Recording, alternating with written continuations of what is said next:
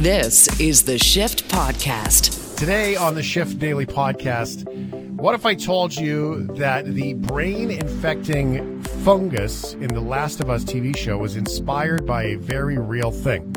It's true. If you haven't watched the show, that's what happens. There's a fungus that gets into humans' brains. Insect expert Dr. Mark Moffett, aka Dr. Bugs, tells us more about the cordyceps fungus and how it transforms ants into zombies in real life and why it probably won't infect humans like it does in the TV show. Probably. Plus some other animals that also seem to get all psychedelic off of fungus. Is Russia striking out in response to Western aid for Ukraine? Lawyer and democracy advocate Stephen Berko joins us from Kiev, helps us understand the latest from the war, how his family is holding up, what life is like with only four hours of electricity, and what are some things that he's learned that he had no idea he would learn through day to day life in Kiev these days. Are you okay with selfies? And are you okay with chicken wings? Both very important topics and they're both on the Shift Daily Podcast. This is the Shift Podcast. The Last of Us TV show has taken over many people's lives. The Last of Us TV show is, uh, it was shot close to here, so I'm pretty sure everybody in Alberta has been watching it, not necessarily every other city. And the premise of the show, this is like really quick, Coles Notes, is that there is a fungus that lives in the world that cannot cross over to humans. It's from a video game, by the way. And the idea is is that you know viruses come and go and people always win. But if this fungus, it is like mind control of insects and all these other animals. Oh wait, good news! It can't cross to humans because it can't live in a host that's as warm as a human. Well, in the, according to the storyline of this TV show, the global warming effect raises the temperature of everything. Therefore, the fungus adapts to live in a warmer environment. Therefore, can now live in humans, takes over, mind control, zombification starts, and so goes the end of the world. That's a great welcome for Dr. Bugs. Dr. Mark Moffett is here. Um, he is an ecological storyteller, and uh, Mark is uh, all about bugs. Mark, Mark loves the ants and this is a this is a uh, like this is a legit fungus in the world that this this whole story is based on. And the crossover to humans thing at least it hasn't happened yet but it does raise some question marks mark. It does kind of go whoa. At a oh, certain point. man. well I, I, haven't seen the program. I, I, gather there's some kind of uh, subscription service uh, called hbo Yo, uh, yeah. I, I, should know about these things. I'm stuck in the jungle watching ants most of the time, which fascinate me so much. It's very scary. I'm rarely distracted by these forms of uh, mm-hmm. reality or anti-reality. But it sounds, uh, you know, it sounds like they're playing off of uh, a fungus called cordyceps. And if you travel around the tropics, uh, you may occasionally see an ant that has been hit by this little baby. It's a fun little story what this fungus does. You're just an innocent ant walking along one day, and a, a little spore. You know, you're not wearing your face mask like oh, right. haven't invented face masks. So for ants, well, those ants they're rebels anyway, right? Like they don't like to wear the face mask. No, they're and they're hit for it too. So a spore lands on them, and uh, little filaments start creeping through the ant's body and start eating it. And uh, some of those filaments go into the brain of the ant and just take control of the ant. And the ant uh, suddenly starts deciding to climb up on something, a grass blade or something like that, and it clings to the glass grass blade and dies, all because it's been programmed by this fungus and it dies and then it sprouts these long filaments that come out they they can be colorful they're they're quite extensive and so uh, from those filaments all the new spores arise and spread to the next ant so it's it's a fun little life cycle uh, hasn't happened for humans yet Mm. Well, that's encouraging. In the TV show, they do get into that that uh, tentacle looking uh, things that they look kind of looks like hairs that grow out of people and and they wiggle around. They're kind of gross looking. Um, this is, but I mean, that's that seems kind of scary to me, Mark. That mind control and basically like a wicked acid trip is is kind of where these things go. Well, you know, the uh, fungi are all about acid trips, you know, about magic mushrooms. Controlling us is what they do too. You know, we're we're controlled by the plant and fungal worlds quite a bit. All these compounds in these plants make us uh, uh, fall in love with them and sometimes uh, get addicted to them. And uh, it's not quite as bad as brain control, but they're still in our brains one way or another. Uh, you know, and if you're going to uh, die, it might as well, as far as I'm concerned, it might as well be for some uh, fabulously fun reason, like being, you know, having mind control by a fungus. Why not? It's a little less interest. It's more interesting you know the average way of going. In any case, these fungal filaments are what make cheese, so I'm all for them. Oh, Just okay. a kind of fungus, of course. Yeah, well, this is it makes me think a little bit of bats. Mark is that there are so many kinds of bats. We've learned that from you, and at the same time, um, there must be so many kinds of fungus out there. Like it's not like you're you're running into a giant mushroom on the side of a tree that this stuff is everywhere, is it? Well, uh, fungi are their own group. They're not plants. They're actually much more close to vertebrates. They're much more close to us genetically than the average tree is. And uh, yeah, they're all over the place. The largest organism in the world is a fungus in Michigan that spread over many acres and weighs tons and tons and tons. It's a single wow. giant set of these filaments. Uh, so there you go. Uh, wow. So fungus, uh, fungi control the world under our feet, in the soil, everywhere and a, a, certain number of them do take advantage of animals. So there's the there's the ant one, but then there's a uh, uh, there are examples of, well, not fungus. Let's talk about some other kind of mind control examples. One of my favorite is there's a worm that causes crickets to commit suicide by really? drowning. So this worm gets into the suicide, uh, the the cricket, and the cricket drowns where the worm can go out and live its lovely life in the water. And uh, another favorite one is a protozoan that infects rats, but the protozoan has to get into a cat. It goes from rat to cat. Wow. It's like a Dr. Seuss poem. And to get to the cat, uh, it infects the rat's brain, which gives the rat a thirst for. The rat actually gets thirsty to drink cat urine and once you're drinking cat urine, you're probably near a cat. And there you go, eating. Oh, and then the cat has the darn thing in its system. So there you go. Nice little life cycles. Uh, Explains a little bit about cats, though, doesn't it? I think uh, cats and cat people need a, a, a lot of explanation.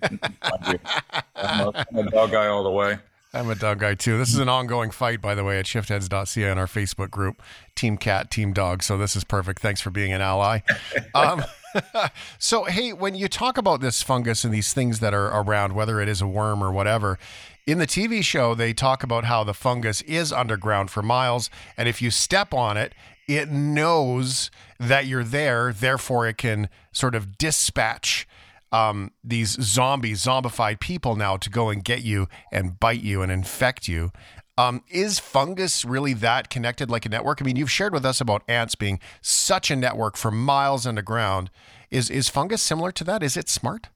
Uh, well, it's not necessarily smart. It's probably not smart. It doesn't have the brains to be considered smart, but you know they are uh, heavily interconnected, and there's information being transferred around through the soil from tree to tree, through fungi, through bacteria. All these things are interconnected, and that's one of the things that has gone contrary to this uh, dog eat dog uh, view of uh, traditional view of Darwinism, because things are interconnected and things function by working well together. There's competition, but there's also this interplay of things, and it's a really positive thing in some sense. Uh, one of my favorite uh, examples of that, a wonderful system where all these bacteria live in harmony, is the plaque on your teeth.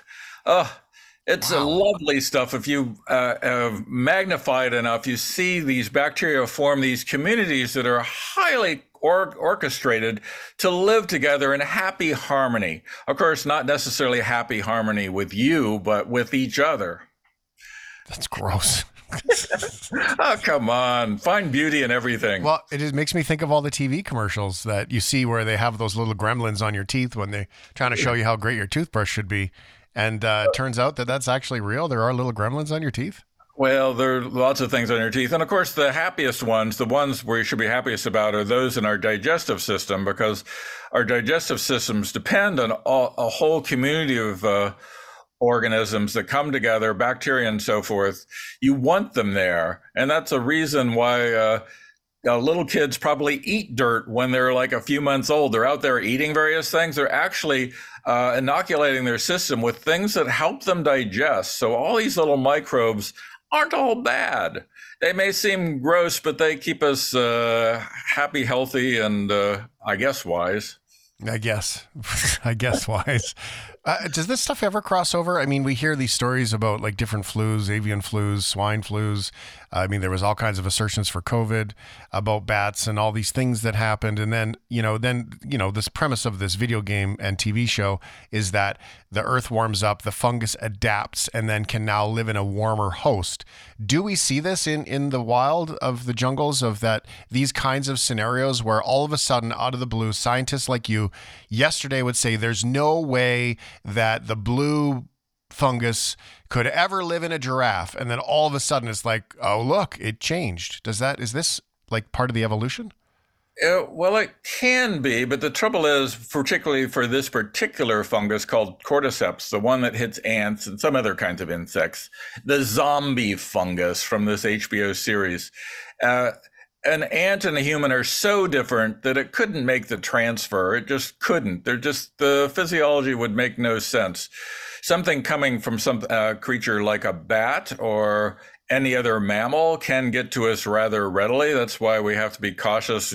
Don't go around eating monkeys. That's mm. the worst thing you can do for yourself, your family, and for civilization because good, the good possibility of crossover is uh, the more the closer you are genetically, the more likely whatever lives in it will find you an interesting prospect for right. its its future life.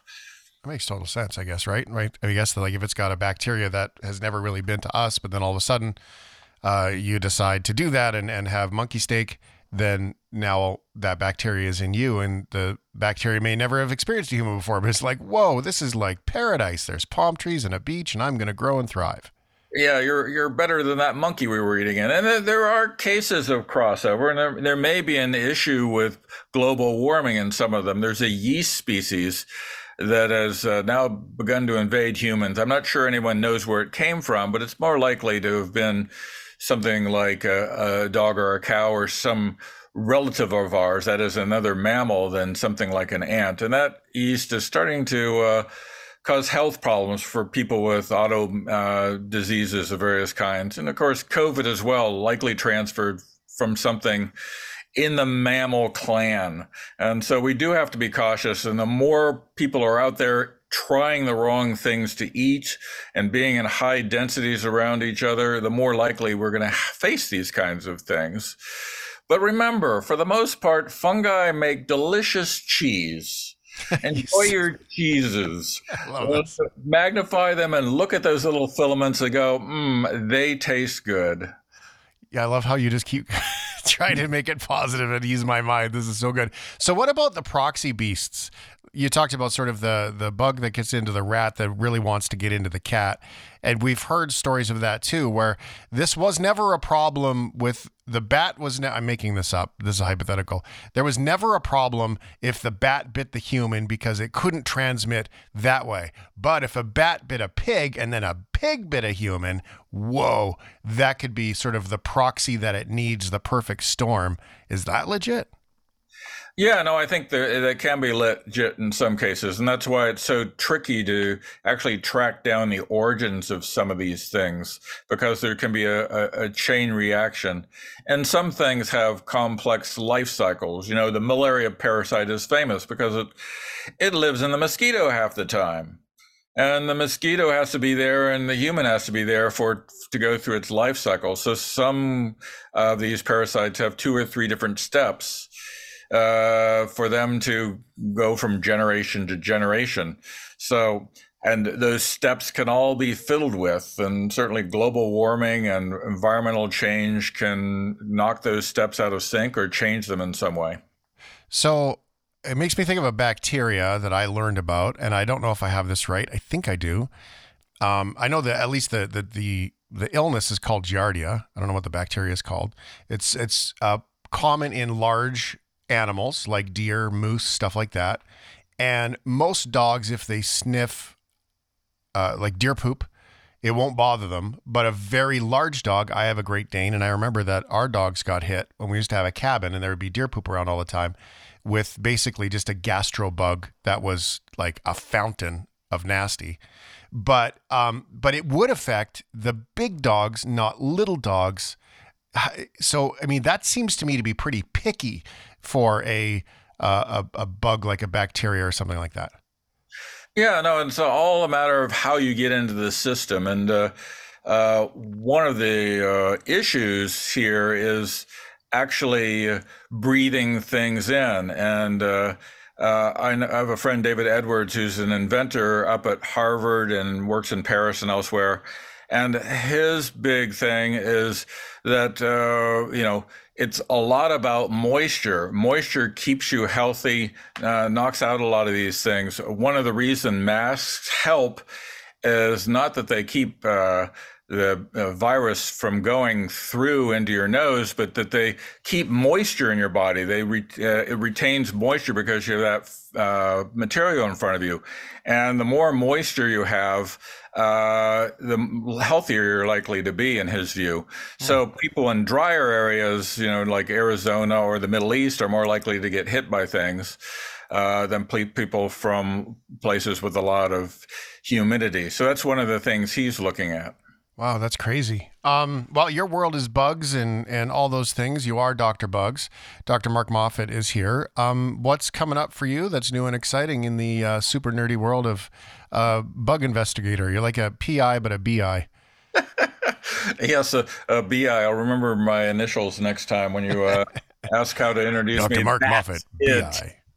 Yeah, well, I've got a grant from uh, the Templeton Foundation to study societies of animals of different kinds. And so I'm looking uh, beyond the ants to other creatures that have these groups that last through the generations and are solid groups that stay together and what gets them to ca- stay together. So the trip I just did was down to Australia where I was looking at the, the world's most uh, social lizards uh, there are lizards down there that multiple generations stay with mom and dad, and mom and dad protect them, and they all live together. And they had, uh, if any uh, lizards from adjacent spots try to come over and eat their babies, which happens all the time, mom gets really angry. So. Mm. It's a not a bad life for a lizard. We usually think of them as simple-minded creatures, and maybe they are. But you know, they're good moms, they're good dads. I respect the lizard now, not just the ant. Yeah, but the I, lizard too. Do they wear leisure suits? I feel like they wear leisure suits. Oh, uh, lizards all look like they're wearing a shoe. You know what I mean? So you know they don't have to wear extra stuff. They got it built in. So where do you find where do you find these lizards? Like, do you do you have to literally go out and look for them? And are you that guy that that you know? I imagine you Indiana Jones with your hat on and a little monocle or something, and like you're walking through the jungle looking for lizards. Is that what you have to do? Uh, yeah. Well, normally I'm lying on the ground covered with muck and mire, and people are avoiding me uh, by uh, many yards. But you know, I'm not quite the uh, Indiana Jones look. I'm the muddy Indiana Jones. But you know, they're the route around uh, Australia. They're even near Sydney. The there's some really cool ones in Tasmania where they have some of the world's tallest trees, which was an awesome place to go. You know, and I was just pleased as pudding to see lizards get some respect in the social world because they're usually considered not very sophisticated. Uh, but uh, the moms of this lizard, there's a video a uh, uh, um, lady shot of a mom actually going after a deadly snake that would normally kill her and she just goes after it because her babies are right there and she slams into it. The snake can't get a grip. It tries to run away. She keeps chasing it and chasing it until it's way away from her precious little brood. Hmm. So, you know, that's that's pretty, you know, that's an HBO series right there, if you ask me. Sounds like it's the next video game and next uh, TV shows that we should be watching is the uh, the violent. Maybe it's a reality show. You know how they have like the Housewives of Beverly Hills. Maybe it's the uh, the, the violent lizard moms of Australia. Uh, yeah, a bunch of lizards dressed in housewife uh, clothing. I don't oh, know if they could nice. pull that off. It might have to be animated, but yeah, I think we could. You're onto something. There's big money in this, and I'm I'm afraid you're not going to have to, you're not going to be able to put this on the air now because we just can't have this released to the general public. Copyright 2023. Dr. Mark Moffett, Shane Hewitt. Uh, thanks for being here, brother. Thanks for the insight. It is kind of scary to think that mind control really happens in the world. Um, cross your fingers that it doesn't cross over to you and I, or maybe it already has. Oh yeah, well, there's mind control going on already. It's called politics. So I don't know. Do does the fungus do a better job than our politicians? You can tell me, Shane. It, but uh, it might be great. more fun. Might be more fun with the uh, with the fungus. You know. Yeah. Or maybe maybe maybe fungus is a misnomer, and maybe we should call the politicians the fungus. Uh, no, I'm not going to get into semantics now. Otherwise, uh, you know, I'm in the United States. We have uh, issues going on left and right. you probably haven't heard there. You're up there where it's nice and quiet and yeah. nothing is supposedly happening. And I, yeah, I wish it was true actually. But anyway, so do I. Uh, it's not the case here either, but I wish it was true. Thanks so much for being here, brother. It's great to see you. Hey, Shane. Thanks. This is the Shift Podcast. We are three weeks away from the initial, um, the initial invasion of Russia into Ukraine a year ago. It's kind of mind blowing when you think about it that a year has gone, um, a year has gone by. Now, a conversation of joining NATO, should be able to join NATO, and so much more has started happening. This is good. And we have met so many amazing people that have helped us understand what it's like to be there. Stephan Berko joins us. Uh, he's a student of the law. He's an advocate for um, democracy and the future of the people of Ukraine. It's what he does for a living. He also has the most handsome of all the mustaches. And he joins us from uh, Kiev, Ukraine. Stephan, hello. Hi, Shane. It's nice to be talking to you again. Uh, yeah, thanks for being here, and thanks for um, for joining us again here on the shift. It's been a couple of weeks since we had have had the chance to talk to you. Um, maybe allow just sort of a, an open forum to start. I, I, hate asking the question, "How are you?" But I do want to know how are you. Um, in you're a dad. Um, you know, you're a lawyer. You work really hard to protect Ukrainians and move things forward. You're a husband and so much more. Um, where how, how are you? Uh, I'm okay. Uh, yeah. In you know, concerning the circumstances, I would say that I'm fine. Uh, yeah. So working, taking my kids to the kindergarten, going to office, mm-hmm. uh, even going to movies and having some time, spending some time like a family.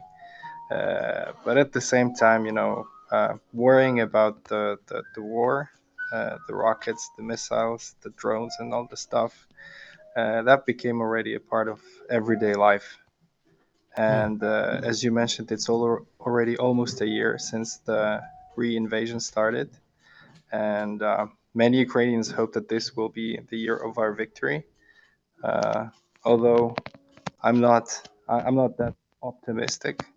Uh, as as uh, as you know, Russians are preparing a new offensive, so. Mm it's it's a mix of uh, everyday joy of everyday life relatives yeah. and friends and at the same time some worrying stories that you just have to cope with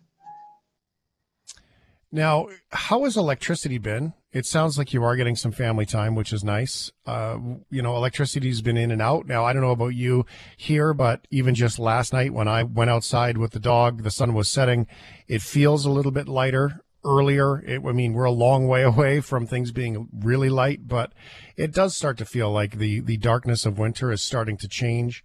Electricity has been a big one for you guys, inconsistent in and out. Um, are you starting to see a change and feel some reprieve from winter? And, and is the power staying on more often? Um, it's uh, a- after each uh, Russian missile attack, it's getting worse for a day or two or even a week, depending on where you live and whether some energy facilities were hit. but uh, generally speaking, it seems that people are getting used to having less electricity and uh, they- they're learning to cope with it. So they buy generators, batteries, and stuff. And uh, I would say that we're coping well. Of course, everybody is waiting for spring to come and more light and warmer weather, and that means uh, less usage of electricity for warming up. And uh, after after the, the, the half of the winter, in, in the middle of January, everybody was talking that we've coped to to live through half of the winter. And that means that the second half will be easier. So people are getting more optimistic regarding uh, infrastructure being hit and electricity being provided. Uh, it's quite fascinating to to hear um, you speak about it so casually now, and I I suppose that could be the the new normal that this is. It's the normal that nobody ever wanted, right? It's the normal that uh, nobody really wanted to hear alarms, hide in basements, and that be a normal part of the day. At the same time, though, Stefan, I can hear the gratitude that comes with uh, time with your your kid and time with your wife and time to go to the movie and those sorts of things. Does that is that sort of the dichotomy of all of it to be able to experience it this way and it changes your lens so much and at the same time, you know, you really do become grounded and and centered on the cause of this and protecting your country. Uh, I think that uh, with every and each attack, uh, especially when uh, something horrible happens not far from you, you start to cherish every moment with your loved ones because you never know whether or not the next uh, hit could be could, could harm any one of you, uh, any one of your of, of your relatives or close uh, uh, close circle. Um, I think this uh, made many people more patient to to to the needs of uh, their their their loved ones and to um to the need of spending time together and just just being together being around spending some time just i don't know talking or or playing games. Uh, of course like everyday routine drags you in uh, some some other thoughts but at the end of the day you you're happy to to, to sleep at your uh, bed in your own house uh, w- with your loved ones. And uh, happy to to in the morning uh, with everyone everyone being okay um, yeah so you, you cherish this uh, these uh, very uh, uh, uh, general and everyday moments uh, like they are special There's an interesting article that BBC put out and it's not really about the article that got me. Um, it was about morale, and it was the thing that made me think of you. And the headline says Russia is learning we need to learn faster. Now that one sounds uh, pretty simple to understand when it comes to the military and growing and changing and all those things. And I found it interesting when you look at your professional life, when you look at your life as a father. What what are you what are you learning that you didn't expect to learn? Uh, that could be as simple as how to cook on a, a, a gas stove, or it could be, um, you know, completely uh, something bigger than bigger. But what are you learning, Stepan, that you had no idea that you would learn through this, and it surprises you? Uh, I think many things uh, that you do around the house, like washing your clothes or washing dishes, and how dependent you're on on electricity. so many Ukrainians are managing to do all home uh, chores uh, in four hours that they have electricity, because they won't be able to do that when they out of out of power. That's just something that comes up on my mind. Mhm. But also uh, you're coming up with some alternative ways of spending time uh, with your kid, um, like uh, table games or uh, reading a book with a, um, flashlight uh, or a candle. Something that you generally don't do because you have a you have a lamp powered from the grid. So yeah, you you you- you're becoming more uh, creative in in how to uh, do things that you are used to, but without this uh, uh, essential uh, essential electricity um, and other supplies. It sounds um, it sounds quite amazing, actually, and I can't imagine if I had four hours and that was how organized I would have to be to get everything done. Cook the food I need to cook, or whatever. Get the laundry done, cleaning the house, everything that takes electricity. And in some cases, I know that that electricity has affected water flow, right, with pumps and such. Uh, that we've heard in in Ukraine, different depending on the area you're in, and so all of those different things are sort of happening, you know, at the same time, and you have to like charge devices, right? Like you've got to get devices charged, like you've got to do everything, and then once things go dark, that's it. like yeah, you you're done for the day. Um, that must be absolutely remarkable. Let's talk about um, let's talk about your country, amazing country, amazing people that it is. Um, how's the tone feel? Your coworkers at work, I know that you guys spend a lot of time making sure that everybody's okay, and if it's a day after big strikes or or something happens politically, that there's time taken to just kind of be with that and support each other. But what what is the tone that you hear from your friends? I mean, you are a young man, so you have a lot of other young men that are fighting that you know of from hometowns and so on. What's the general tone? How are the people? Um, I would say that people are in, in anticipation of Russian new offensive, and of course of uh, Ukrainian uh, armed forces being capable of withstand this offensive and then proceed with our counter offensive.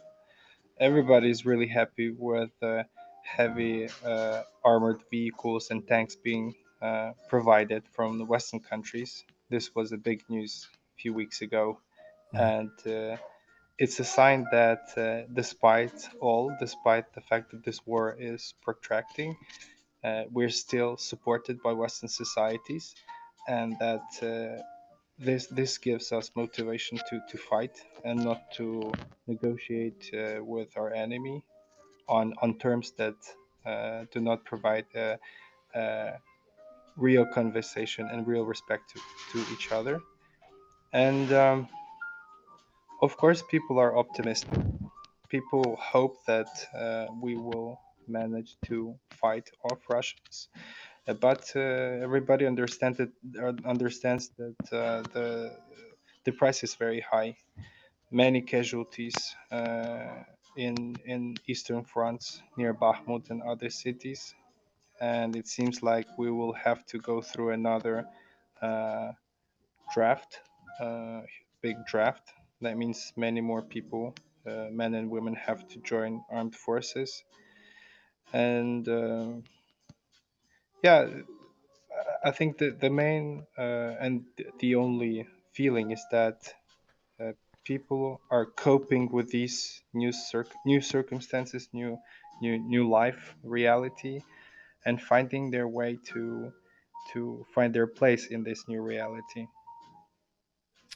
There's a new leader uh, in Czechia, and the Czech leader says that Ukraine deserves to be a part of NATO. And Turkey has started to allow the whole Finland Sweden conversation a little bit to roll ahead about joining NATO. Is the conversation around Ukraine still around getting into NATO at this point, or has that basically been set aside? Let's get through this.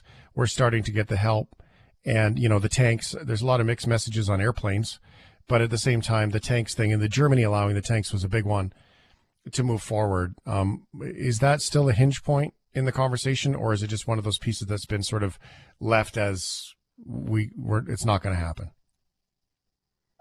Of course, NATO membership is our uh, goal, ultimate goal, because uh, we understand that even if we defeat Russia right now, nothing nothing will pre- prevent them from reinforcing themselves uh, in few years and restart this war again. So we believe that the only true uh, um, guarantee that this war will no long will not repeat in in in a year or two is that we are a member of NATO because we need uh, a nuclear umbrella over Ukraine and this uh, Article 5 treaty uh, that will protect us from Russia starting their aggression again. Uh, I, I re- I'm really happy that uh, some politicians in Western democracies, in NATO countries, are starting publicly talking about the fact that after Ukraine wins this war, it should join NATO.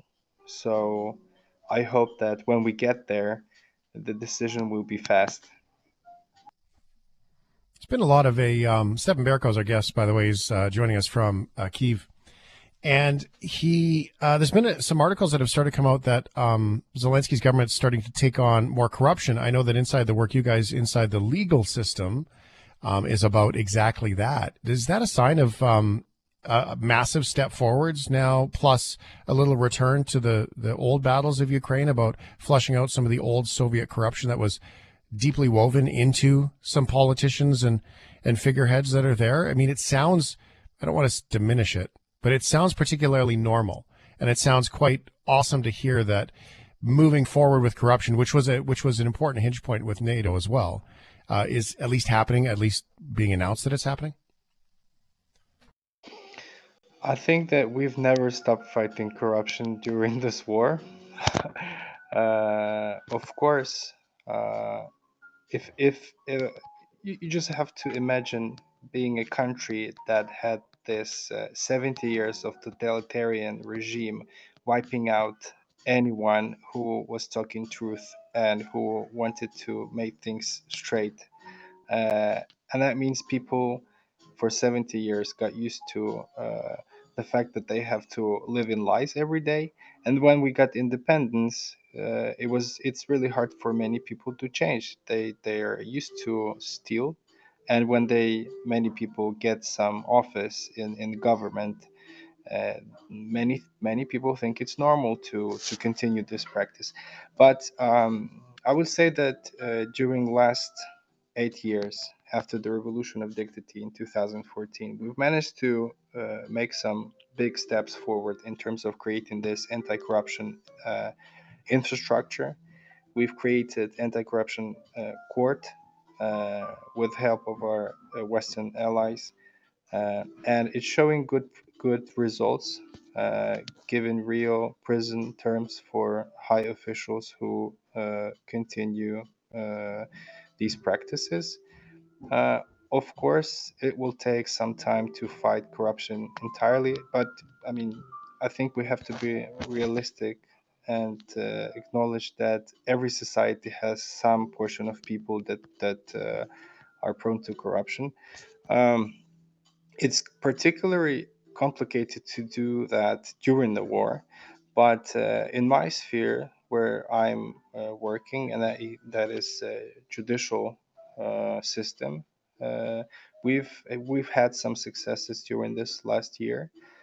we've created some new institutions Stepan Berko uh, joins us here from Kiev, Ukraine. Some deep insight into what it's like to be a father, uh, deep insight in what it's like to be a, uh, a an advocate for democracy and so much more. Stepan, we are going to have to leave it there. We are out of time, so uh, the uh, the microphone uh, timing is quite impeccable. Thank you so much for being here, and it's great to hear your voice, brother. And thank you so much for contributing and letting us see a little bit inside your life. I appreciate you. Thank you.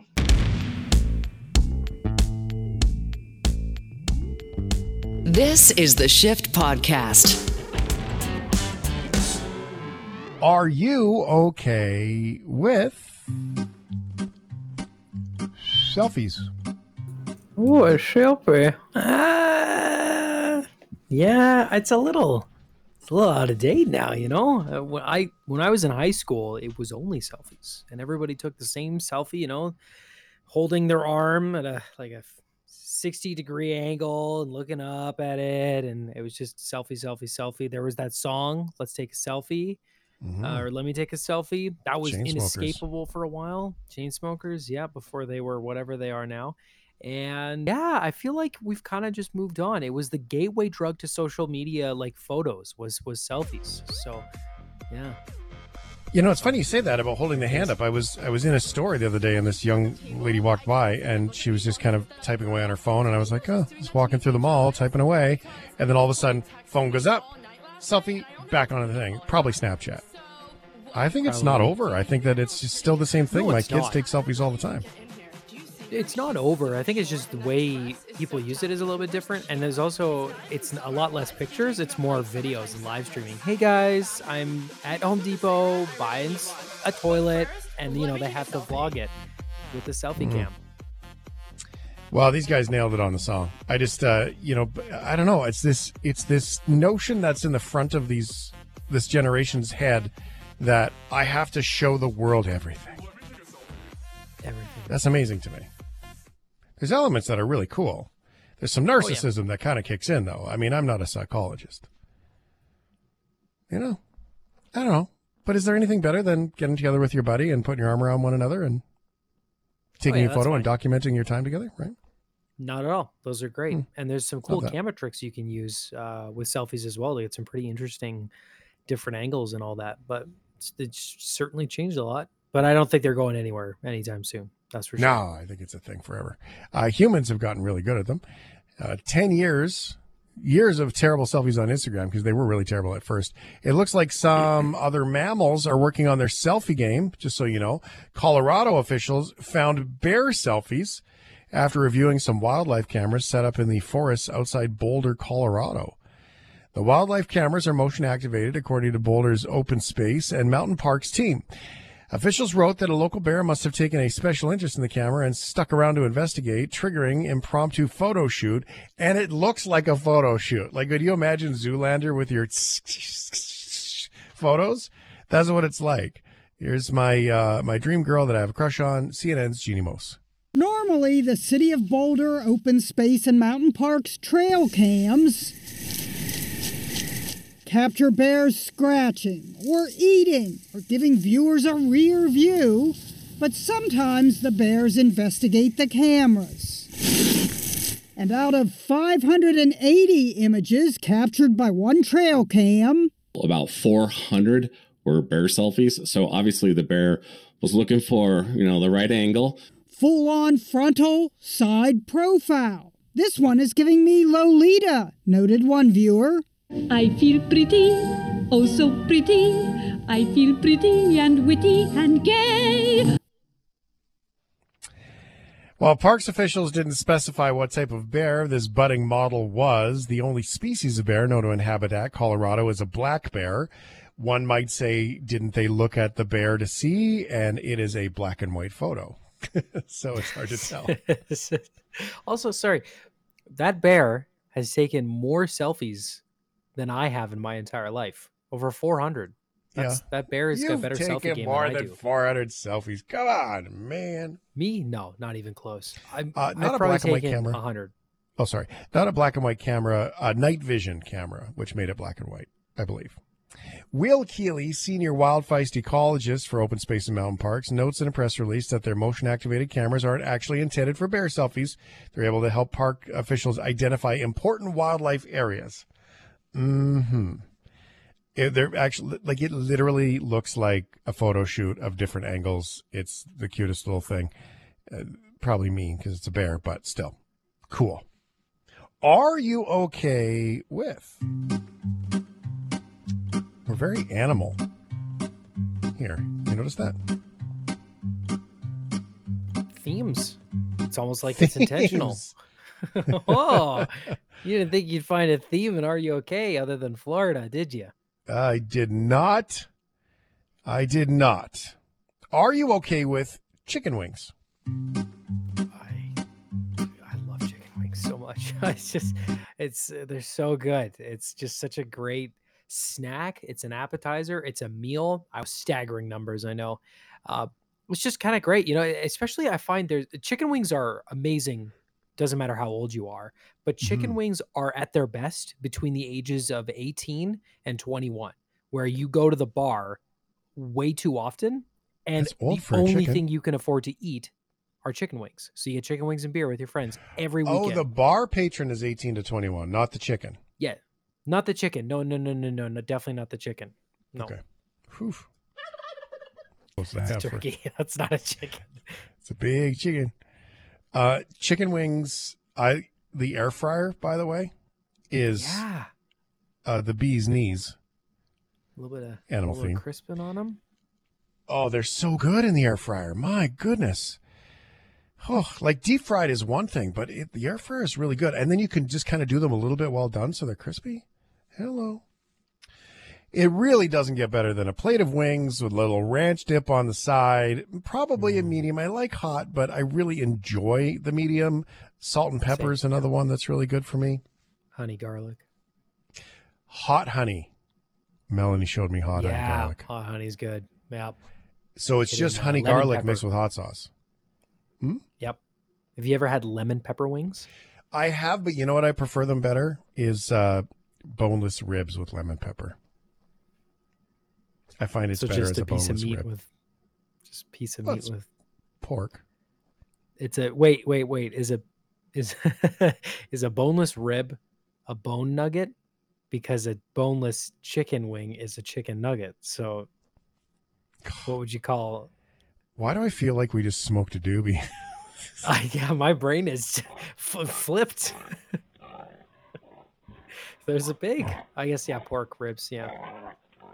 A Anyway, it's the pinnacle of bar food. Chicken wings have been involved in a massive embezzling scheme in the United States, though. A food service director for an Illinois school district is accused of stealing millions of dollars worth of food, mostly chicken wings. Vera Liddell, 66, worked for Harvey School District 152 for more than a decade, but the fraud began during the peak of COVID 19. And the number of chicken wings she allegedly stole is just absurd. Cook County prosecutors allege she used her position to embezzle $1.5 million from the school district. Court documents accuse Liddell of ordering more than 11,000 cases of chicken wings from the district's food provider, Gordon Food Service, GFS, and picking them up with the district's cargo van. At this time, it's not clear what Liddell did with them, but a proffer presented at her bond hearing last week says the food was never brought to the school or provided to the students. It goes on to say even though the children were learning remotely, the school district continued to provide meals for the students that their families could pick up. The scheme was uncovered January 2022 by the district's business manager during a mid-year audit. The manager found the district was $3,000 over its budget and were only halfway through the school year. Wow. Okay, so Ryan, how many chicken, chicken. wings does this uh, boil down to?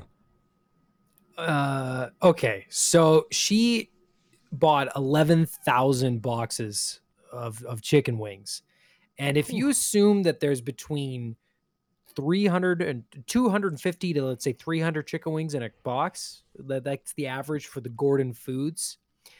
She at some one point was in possession of about around just say 4 million individual chicken wings. 4 million chicken wings. wow. There's a lot of chicken. Uh, that's from WGN 9. Uh, court records say employees of the district's food provider, Gordon Food Service, were all familiar with the defendant due to the massive amount of chicken wings she would purchase. The case was investigated by the Cook Country State's Attorney's Office, and Liddell was charged with theft. Cook County. I know that. No, it's Cook County. You Oh, can't make it up. Oh, I'm man, so happy when. I read that. Cook County. Just I have lots of birds. uh, I have no chickens. How do we not have a chicken sound effect? I don't know. Truck and We've got a Kevin, though, book of. Yeah. Oh. So far with uh, Are You Okay With? This is Trucker Kevin's participation. First story, selfies. Trucker text. Or Kevin text. Hate selfies. Second story, Not fair. chicken wings. Kevin text. Love chicken wings. Although he does make the suggestion, Parmesan chicken wings. Very good. That's nice. That's very yeah. I, I like that. You try You have that. to have the right amount of Parmesan, though, because if you don't have enough, it's like me. It's got to be enough where it kind of gets crusty when it melts on. Yeah, a little bit of crisp to it. Yeah. Yeah. A little bit If, of if you do it like a, crunch. a salt and pepper it just kind of falls off, that's no good. It's got to melt on there a little bit, gets a little crusty, kind of like a lasagna sort of cheese crust on it. It's pretty wonderful. Yeah, that sounds that sounds tremendous. And maybe if we ever find the four million chicken wings that are currently missing, we could make a couple of them into Parmesan wings. I feel like that's the thing. And since um, this whole conversation about uh, chicken wings um, is really seems to be a conversation. I haven't smoked like marijuana in 27 years, maybe more. like it's been a long time. And Ryan is very similar. It's been almost that long. Oh yeah. Shit, yup. Yes, I feel like I feel like John. Oh, I got the song here. By the way, you could just hit the uh, the voice guy thing. I feel like this is the perfect way to end this very snack based. Feels like a couple of guys sitting on a sofa cannabis conversation that we just had is um is is this way here. So let's do this. Pass the dutchie on the left hand side. Pass the dutchie on the left hand side. It a go bun. Give me the music, make me jump and run. It a go done. Give me the music, make me jump It was a cool and lonely, breezy afternoon. How does it feel when you got no food? I could feel it 'cause it was the month of Thanks for listening to the Shift Podcast. Make sure you subscribe, rate, and review the show and share with anyone you like. Get it on Apple Podcasts, Google Podcasts, Spotify, and CuriousCast.ca.